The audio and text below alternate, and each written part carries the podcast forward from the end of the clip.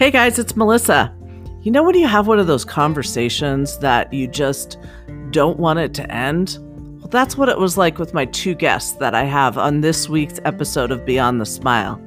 And because we didn't want it to end, we had to split it into two weeks. So check out part one of my interview with Loretta and Babette, but make sure you circle back next week so you can hear the ending of our great discussion. Hope y'all are doing well.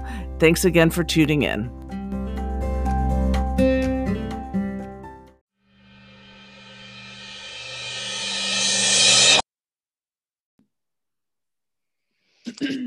Hello, everyone, and welcome to another episode. Are You good?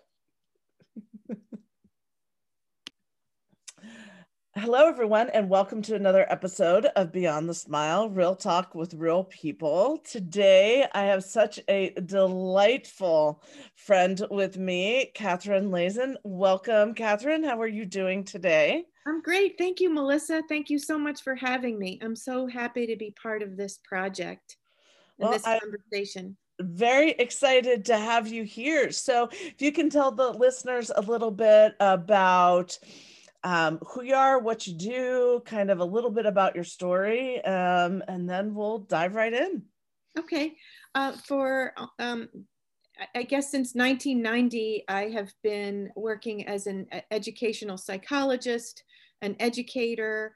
Um, I've really been an expert uh, in the way that children develop and learn and um, develop creativity and um, and in late in life, I got my MSW after working in schools and communities, um, really uh, teaching teaching people how to activate their own potential mm-hmm. as mm-hmm. learners. Um, and mm-hmm. so then late in life, I got an MSW interested in the power of healing and self healing and yeah. really understanding the social and emotional needs of people of all ages so I worked in schools as a social worker, a school social worker. I taught social skills to children. I worked with parents and parenting, um, and I did some clinical work with uh, mm-hmm. mental illness in school settings. And now I moved from New Jersey, uh, where I was that school social worker, and I moved with my husband to Portland, Oregon, where I'm now in private practice and I work with people of all ages in, you know, a kind of a varied practice. I do marriage counseling and family counseling and parenting coaching, and I work with children. Hopefully, when um, COVID is over, they can come and do some sand play therapy with me, mm-hmm. and so that's where I'm at. Very fun, and mm-hmm. and I understand your your relocation was kind of sudden, um, but uh, it sounds like you're thriving and really excited to be in this new region and this new chapter, and just having, even in the midst of a pandemic, just a new adventure. Yes.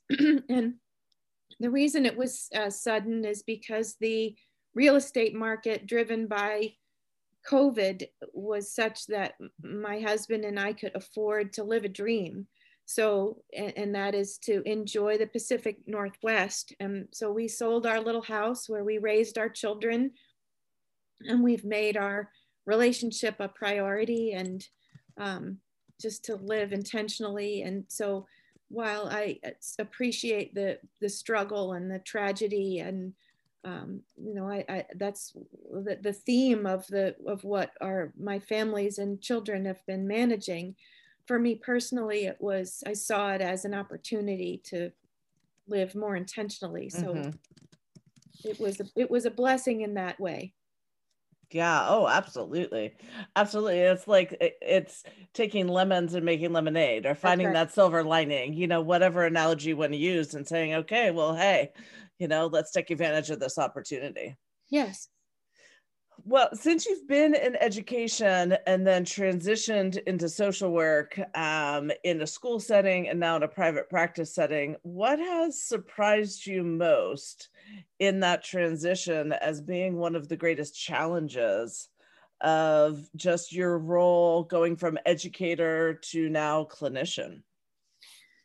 Um, I'm so glad you asked that question. And I've been contemplating what I might share with you that's behind my smile. Mm-hmm. And mm-hmm. the biggest challenge moving from that role um, to that of clinician, and, and more specifically, the role of social worker, which, as, as those in the mental health world may know, is really about the person and environment Mm-hmm. And so the training as a social worker, I was exposed to the history of social policy.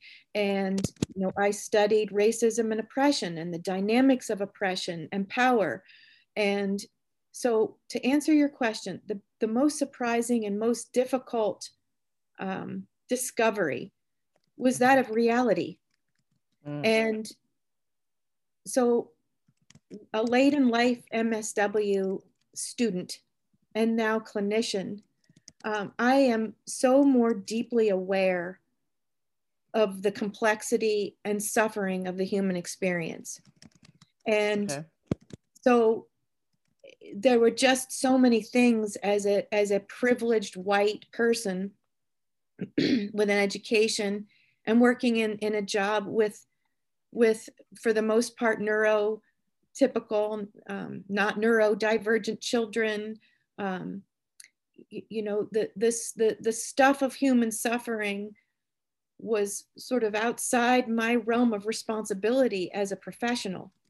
Um, and then, you know, as just as a human being raising children who whose lives really went off the rails. Um, they had some mental health challenges I wasn't prepared for. I didn't understand.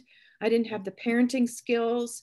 And suddenly the shit hit the fan with my own children. So I, I was experiencing um, behavior um, and, and suffering that I had never seen before. And mm-hmm. then as a student tasked with practicing some new evidence-based strategies in an internship, mm-hmm. I worked with children who had abuse and neglect histories. Mm-hmm. And so suddenly I was faced with the ugly side of humanity that I had never really faced with. And they were looking at me within inches away. And so um, it was a real shock to the system to really grasp the extent to which the truly vulnerable, uh, and that when I mean vulnerable, in mm-hmm. my little universe three to eight year olds yeah with who had been um, sexually abused um, mm-hmm. was really a, a, a really a, a, a powerful um, and destabilizing experience all the while my children were um, you know in uh, inpatient mental health hospitals mm-hmm. they were you know smoking weed they were um, doing all kinds of things that, that, we weren't getting along. I, I mm-hmm. it, it just was a very dark time. Yeah. So um, to, to answer your question, just to truly understand what are the historical details, what are the mm-hmm. facts, mm-hmm. not the perceptions, but what are the mm-hmm. facts that affect people of color.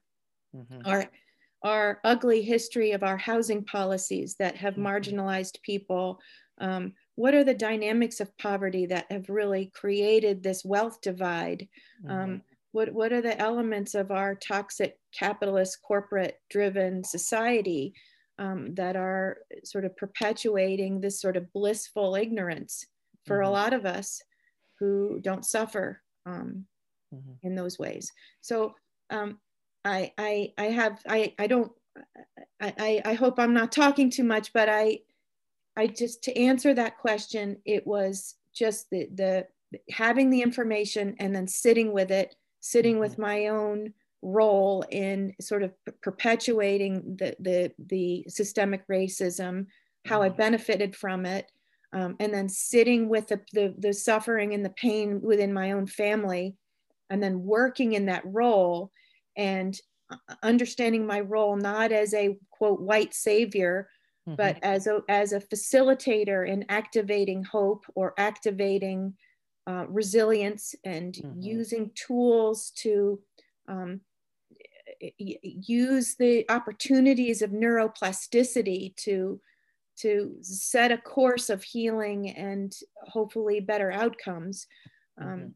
that was hard and surprising i just didn't understand what i was getting into and, Absolutely. Yeah. And, and, on the other hand, the potential for enormous rewards to be in that role. Mm-hmm. Right.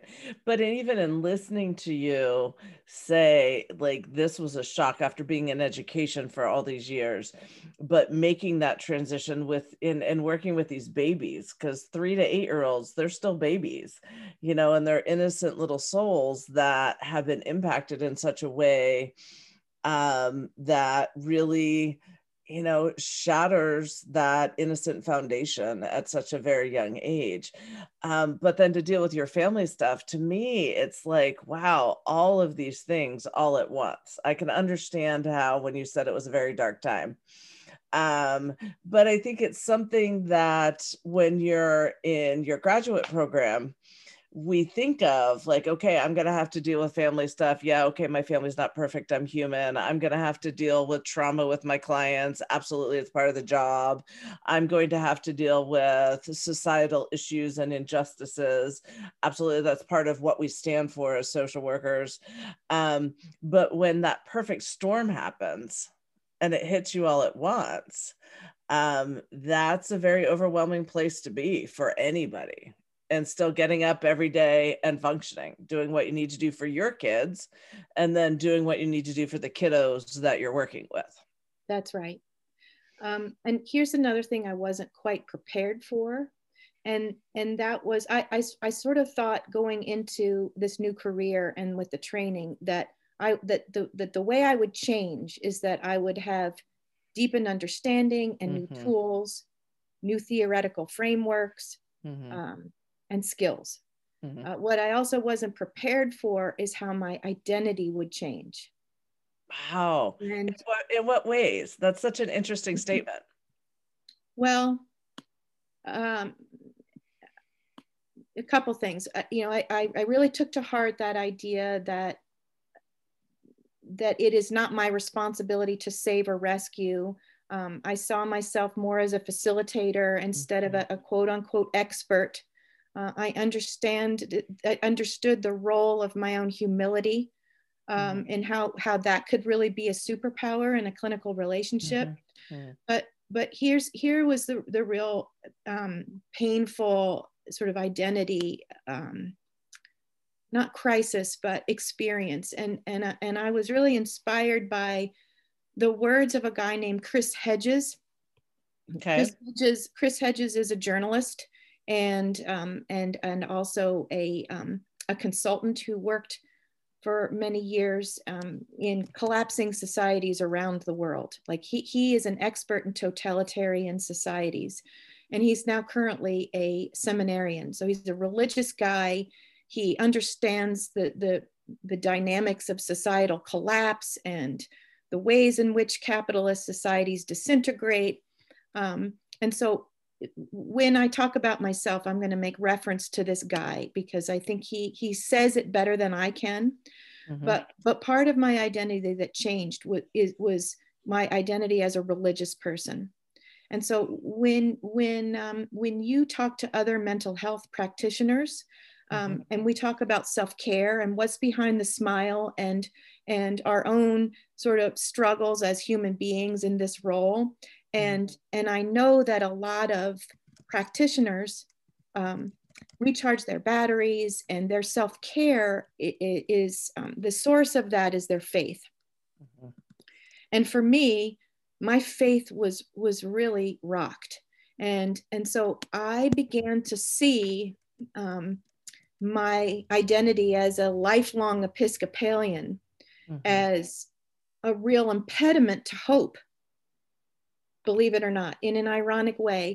And and this guy Chris Hedges said it best when he said um, that you can't talk about hope if you don't talk about reality. Um, he he he he said that um, that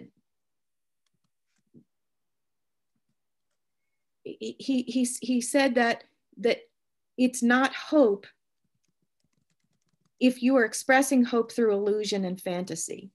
And when I would go to church every Sunday, hoping to recharge my batteries after working with a little girl who was defecating in her pants because it was a way for her to protect herself from a potential sexual assault. Um, and I found myself sort of in a rote way following the prayers of the people that were mm-hmm. sort of generalized acknowledgement of human suffering um, and, and no real connection to the truth and reality of it. And then passing the peace and having coffee hour mm-hmm. and seeing people wearing their Sunday best, um, I felt that I was participating in a real sort of um, that, that a delusion. Mm-hmm. Um, and I think that that sort of cheerful optimism with the hymns were was not rooted in reality. Um. And I think that, at least from my perspective or my experience, um, I was discouraged from the critical thinking, the, the questions that are about faith, the, the, the, the, the pushing, the, the the, the, the critical thinking that the humanities taught me in my background as an English major before I went into education. Um, and that, you know, in some ways I was punished for questioning this idea that Jesus loves the little children. And, um, you know, what, where, where, what, what, where does the reality of social injustice and racism as I looked around and I saw white faces and no discussion of privilege. And um, so I, I i really thought that for me what was most important for for behind my smile behind in my suffering what i most needed was just a kernel of hope to keep going. There's so much suffering that to me what what i hold on to the only tether here is is hope. And right. um and it, at least then Mm-hmm. And so for my for for me for my uh, the identity it was that I, I thought I, I decided at that time that I could no longer be a Christian and get what I needed mm-hmm. and that I felt as though that it in some ways was an impediment and that the whole paradigm was um, was was very much like what this guy Chris Hedges was talking mm-hmm. about, which is mm-hmm. this kind of corporate state, this this um, kind of insidious uh, structure that was intended to diminish critical thinking mm-hmm. uh, and to um, to sort of obfuscate truth and reality mm-hmm. um, in mm-hmm. order to sort of deepen our sense of self uh, of meaning and to mm-hmm. self and um, and it it it in some ways um, abdicate helped people abdicate responsibility for service which is the very core of christianity so mm-hmm. for for those who may listen to this podcast mm-hmm. in its in and of itself the the, the christian um, paradigm is is mm-hmm. about service and bearing the cross and about your neighbor mm-hmm. and yet in my experience and my identity as as standing in that room going through the mm-hmm. the Nicene Creed and the prayers of the people, right that was lost for me. So hmm. all this to say, in, in my identity crisis, I realized that what I most needed um, was was was both hope and also what we talk about in in DBT skills, dialectical mm-hmm. behavioral therapy, is radical acceptance. Mm-hmm. And and so the concept of radical acceptance has led me to pursue some Buddhist thought, mm-hmm. some Buddhist thought about, um, you, you know, easing of suffering and understanding radical acceptance. Because with the Jesus loving all the children, there, there was a there, there, there was no room for, at least intellectually for me, mm-hmm. Mm-hmm. for for the reality of of of the the children, the, the the black and brown children who mm-hmm. somehow were not benefiting from Jesus's protection and, mm-hmm. and love right and mm-hmm. and so the, the, the the paradigm of buddhism for me at least in this moment mm-hmm. um, is behind my smile and in the midst of my suffering the the the the two pieces that i need for self-care which is is the hope and and the mm-hmm. and the and the peace um, and in, in ironically that that peace that passes understanding that we mm-hmm. we talk about in in my religious uh, christian prayer the peace that passes understanding for me is uh, the source of that is some buddhist mm-hmm. practice some mindfulness practice that was really missing in christianity so um, that's what I mean. And I know that's yeah. a long answer and I apologize. no, no need to apologize whatsoever because I think going into this field, it changes all of us in so many different ways. And a lot of the ways that we anticipate is going to change us um, are more awareness and empathy and understanding. Um, and it's not in the sense of I'm going to have an identity of faith crisis and really need to kind of dig deep and and reevaluate why I believe what I believe. Yes. And how I can make sense of what I do every single day and what my spiritual or faith walk looks like, whether it's organized religion or your spiritual relationship and connections. Um, and so I think that's so important to really dive into the fact that identity changes um, they can come out of left field and surprise us. And that was probably not any, okay, I'm, I'm in education. I'm going to go get my MSW. And then, oh my gosh, I'm going to walk away from organized religion as I've always known it. I, I don't think that was on your, you know, three step plan for right. my career change. Right. Um, but to be able to get to that point of that peace and to instill hope both on that personal level but also clinically and professionally. Right. And then also be, being able to let go of the the pride or the attachment to mattering um, mm-hmm. or the sense of ego around being an effective parent mm-hmm. because here i am the, the irony of that is that i'm i am a parent coach mm-hmm. and and the reality is that i in some ways was a deeply ineffective and unproductive parent mm-hmm. i didn't have the skills mm-hmm. that i that i that i have now mm-hmm. but, but the but the truth of it is that even if i'd had the skills it it may not have been within my power to control what choices that my my children made and that right. it wasn't necessarily about me and so then part of my identity is sort of with this later in life wisdom and this new training is to mm-hmm. be able to look at who i thought i once was mm-hmm. and and sort of let go of the attachment to it and mm-hmm. and, and the mattering of it i mean I, I so much wanted to matter as a person who gave somebody a good childhood mm-hmm but if their narrative is that they're, they're at least parts of their ch- childhood were painful mm-hmm. and that I couldn't protect that or I couldn't mm-hmm. change that, mm-hmm. it, it is it's a it's a painful and sort of profoundly disappointing thing to have to sit with. Mm-hmm. Um, yeah, because it, it, almost feels like um, and and this is my perception so correctly if i'm wrong but even in my journey as a parent you know almost feeling like you've failed in some yeah. way yes. even though intellectually you know you haven't failed it's that you know that internal connection of oh my gosh you know i must have failed because if i didn't then why did this happen right. you know or was this choice made so to be able to have that disconnect i think is huge first of all um how awesome as far as relieving that that guilt that i know a lot of parents carry around let alone the professional guilt of i have the book knowledge but you know where was my execution Yeah, yeah. Um, and how can I do it with a client, but I can't do it with my own kid? Yeah. And and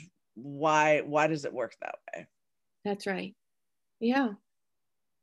It's it really it's um you know, and I feel like this like this work is a, is um has been such a privilege mm-hmm. you know just to because i think in un, unexpectedly um, just as the msw training has been sort of therapeutic both mm-hmm. you know mm-hmm. personally and spiritually because you know that assault of reality and that mm-hmm. you know really intimate relationship with human suffering is you know it is so uncomfortable and yet it mm-hmm. um, it's expansive mm-hmm. um, i think mm-hmm. but behind the smile is is is a uh, you know a real acknowledgement of the enormity of it absolutely absolutely um given that you know one of the things we talk a lot about is professional boundaries and one of the reasons why i wanted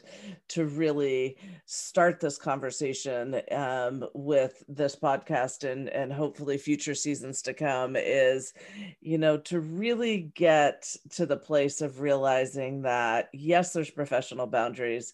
No your clients don't need to know your life story and that you had a horrible morning at home and you know you had that that kind of morning wait let me tell you about how my morning was that's like right. that's that's not effective it's not professional it's not therapeutic right. it's not what we do right. you know it's definitely not ethical um but there's almost this disconnect of you know, and you use the superpower word like back as you were like starting in your MSW career, you know, having this vision, but it's almost like we need to put on this different facade when we walk into the office and there's such a disconnect between our life at home, our life at work, and how we perceive ourselves in between.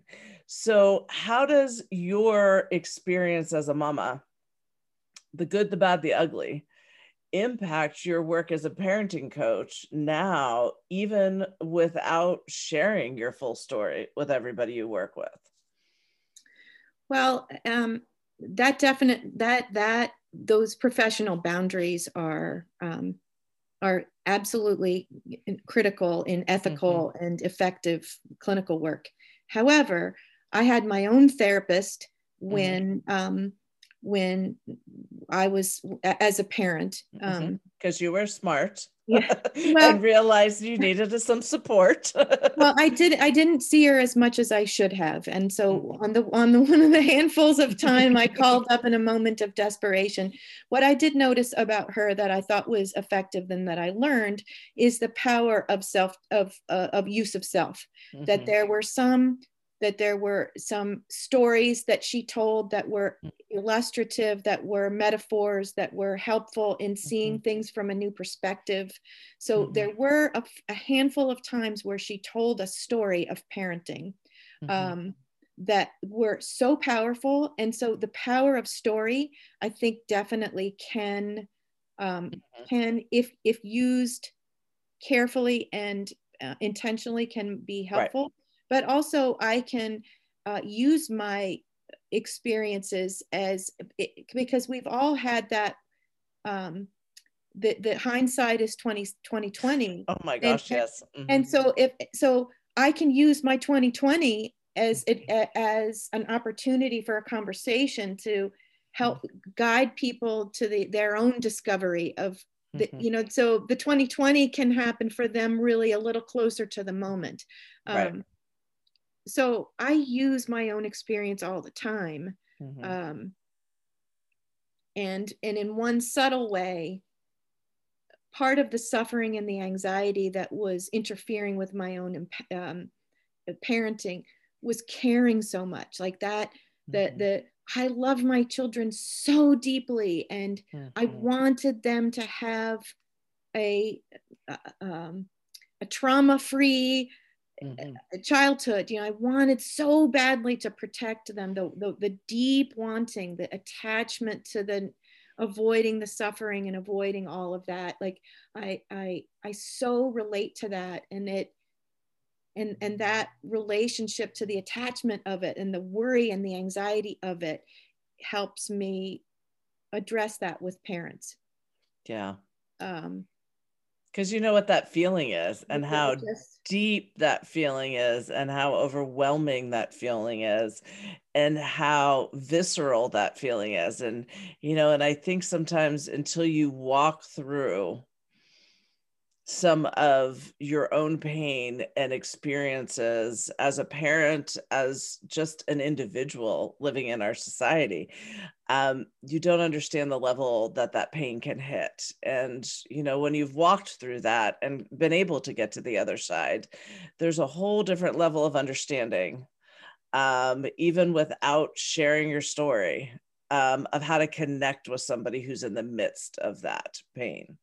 And also, I think personally, it is a little bit therapeutic or um, it, it's a way for my life and my own sort of suffering with with mm-hmm. my own kids to to have meaning if i'm able in the mm-hmm. moment where a parent with a child on the autism spectrum is telling me we can't leave the house because he can't mm-hmm. put his socks on mm-hmm. because the socks are driving this kid crazy mm-hmm. and so now he's not getting to t-ball practice we mm. can't we, we can't we're held hostage by this mm-hmm. and you know if i have a flashback of those kinds of sensory mm-hmm. overload mm-hmm. you know mm-hmm. um, spectrumy kinds of meltdowns and i'm able to say well what if remember that the power of surprise or the the, the power of distraction can kind of mm-hmm. interrupt that sort of amygdala response. And mm-hmm. what if you did something silly like had the baby powder or the cornstarch powder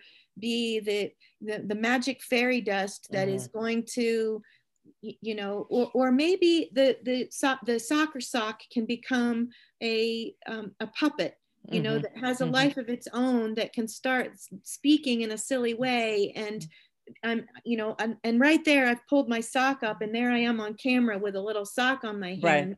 uh-huh. and these are all moments that you know I, even a year after those experiences with my own children mm-hmm. i thought oh man if i'd only had you know done this with my sock or mm-hmm. you know i had mm-hmm. this baby powder in my cabinet i wonder mm-hmm. what would have happened if i mm. just sprinkled a little on that cute little tootsie i mean mm-hmm. maybe we could have gone to soccer that what if what if what if um, right yeah, the woulda, coulda, shouldas. And to be able to kind of problem solve through that and to be able to share that with another parent who may be dealing with a different situation but could benefit for some like yeah. hindsight creativity right. going into that absolutely right. and so it's almost it's almost like a you know a, a do-over in some ways yeah. Mm-hmm. so an, uh, a, like a an aha moment or um, a moment of of, of hope that's mm-hmm. activated mm-hmm. some things to try um, mm-hmm.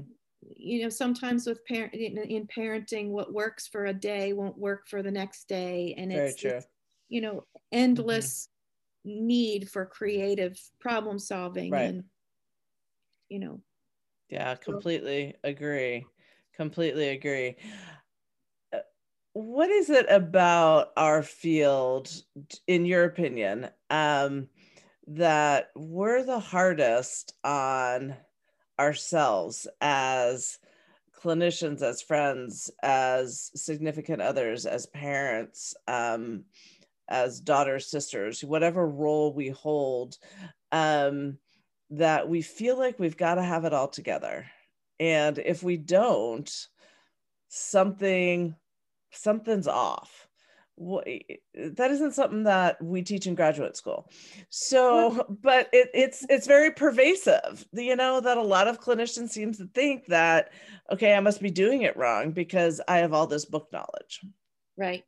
Okay well so here's something that i don't usually tell people but i am the descendant of carpatho russian traveling grease sellers. Okay. Wow. So, so I learn something new every day, okay. Catherine. so I, I, know. So here's something. So eh, way back when um, people bought their axle grease for their horse and carriages from the grease seller and they would go from town to town and sell the axle grease and um, they were storytellers and they were also priests like they they were uh, they were sort of um, they were these sort of spiritual gurus so they they kept things they kept people moving right their axle grease kept for yep. they were the facilitators of forward mm-hmm. motion literally and figuratively yep. literally mm-hmm. and figuratively and generation by generation there have been priests in my family mm-hmm. and so mm-hmm. I, I, just was reading this thing um, online and i can't even remember who, who, wrote it but about the sort of the genetic gift of um, of, of uh, sort of spirituality and um, and so uh, when we when we read uh, when we learn about um, temperament in people mm-hmm. and what's inherited you've got the spectrum of rigidity versus flexibility you have mm-hmm. the spectrum of um, of uh, of um, of, of anxiety and and and and attention to detail versus mm-hmm. sort of a a laissez-faire, like kind of whatever kind of attitude. Mm-hmm. And um, you, you have all those kind of hardwired temperament, birth gift kinds of sensibilities. And in mm-hmm. some ways, I think that therapists and caregivers are in that, uh, have inherited in some way, and there's a genetic part of, of their psyche that's about caring and caregiving and or perfectionism um, and and just a highly evolved ethical kind of and now i'm going to be embarrassed is it the ego super ego is it the id which of them that is about the um, the highly ethical yes. side the super ego yes. okay so i think some of us are just born with a with a just a, a highly developed super ego that makes us hard on ourselves and uh-huh. deeply caring and ethical. Maybe it's just our genetics, Melissa. I don't know. yes. It's just the genetics, yes.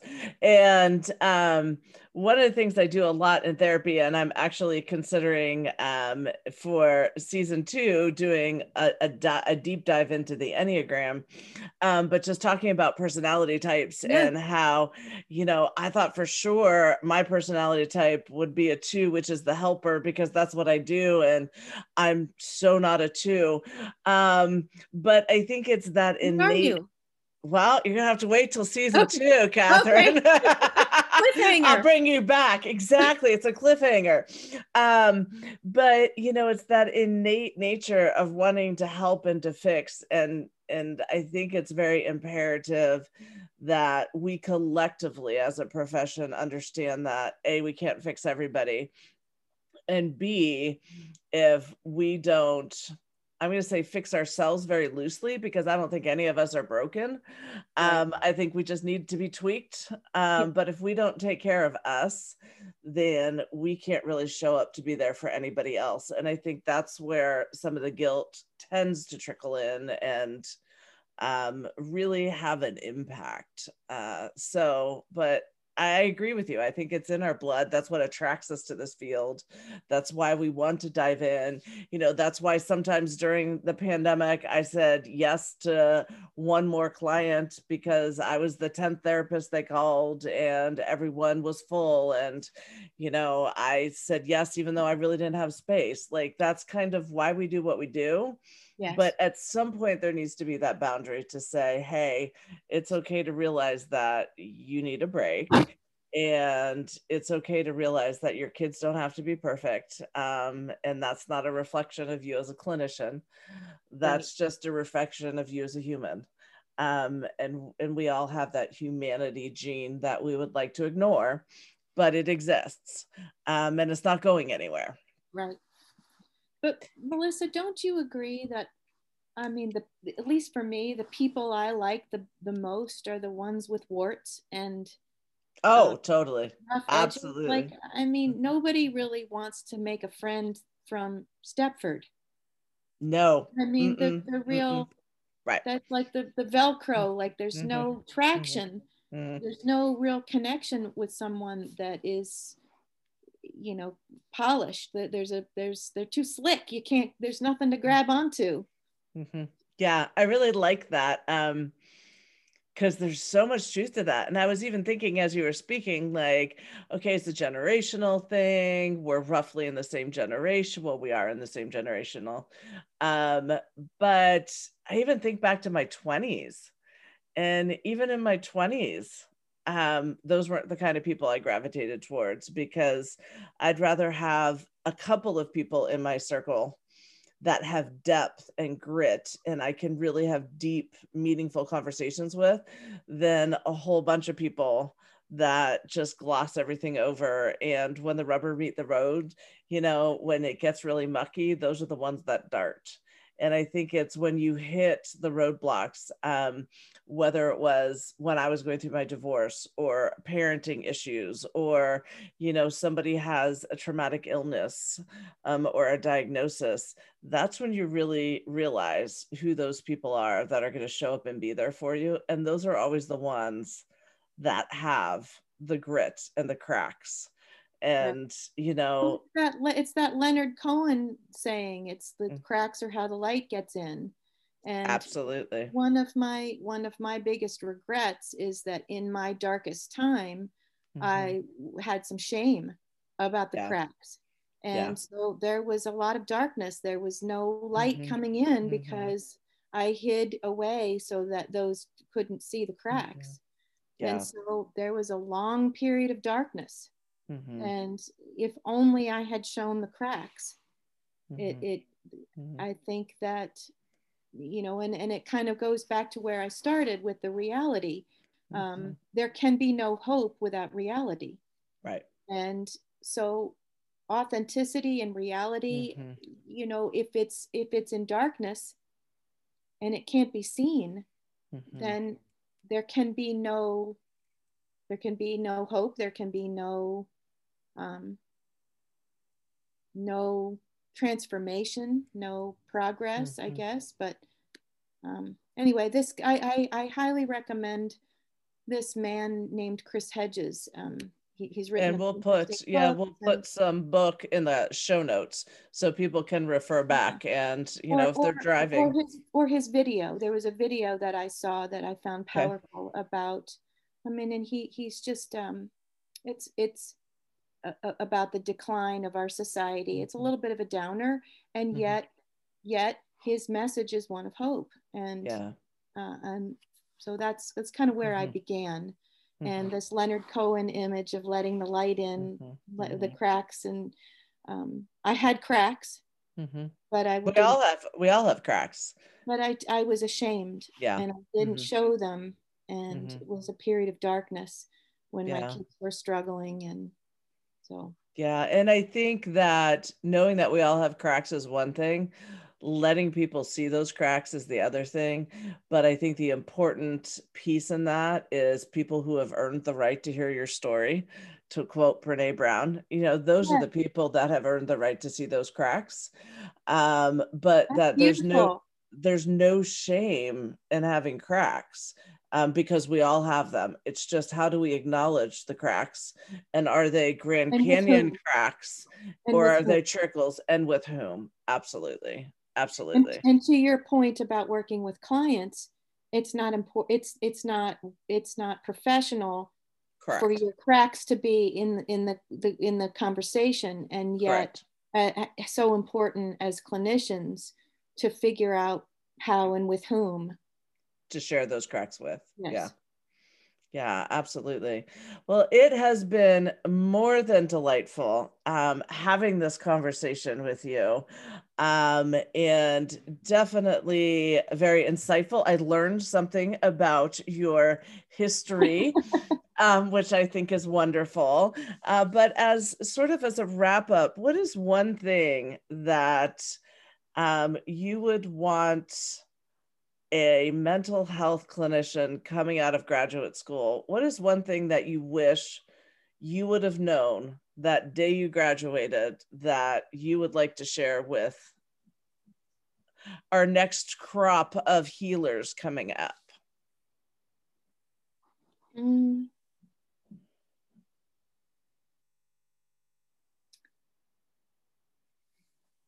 I okay. Well, when I first um, when I first was a brand new baby social worker, I was I had a very uh, um, sort of rigid view of who I wanted to work with, mm-hmm. and or or what population mm-hmm. rather. And I would just say to a brand new social worker, be open to I mean, given your skill set and your training, be mm-hmm. open to opportunities for work with people mm-hmm. because I, I firmly believe that the MSW training will give you the, the, the skills that you can mm-hmm. adapt and to mm-hmm. be open to the rewards of, of people or, or situations or populations that you didn't initially intend to support.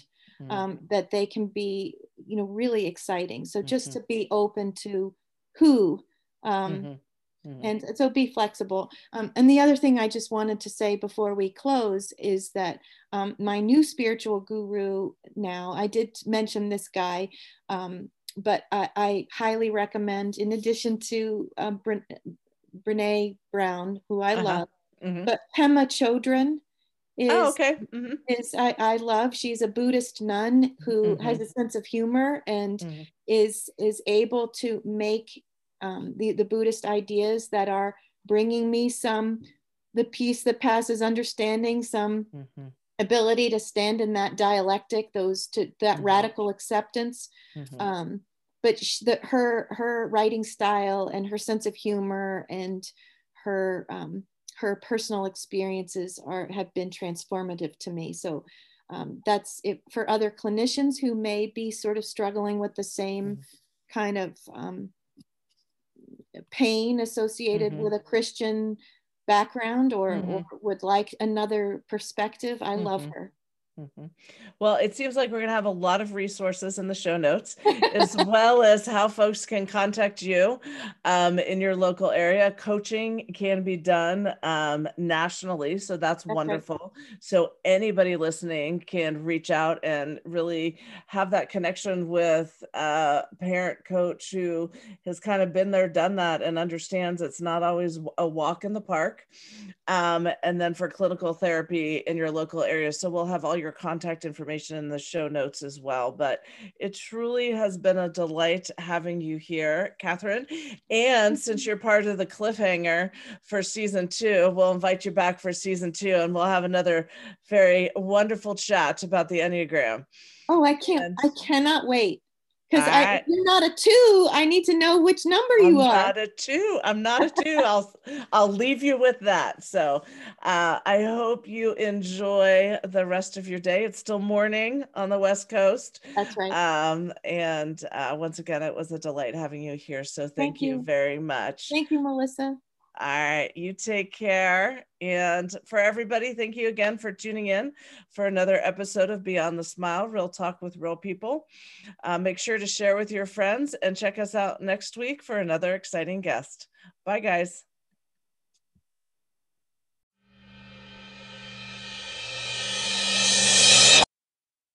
Thank you, everyone, for listening to yet another episode of Beyond the Smile Real Talk with Real People. I hope you enjoyed the discussion today as much as I did. Don't forget to download, like, and share the episode with anyone you feel could really benefit from the message. In addition, you can follow us on social media, or you can sign up to be a part of the podcast and receive notifications of new episodes at our website, beyondthesmiletribe.com. Check back next week for another exciting discussion on Beyond the Smile. Until then, don't ever forget your worth and always remember to take care of you.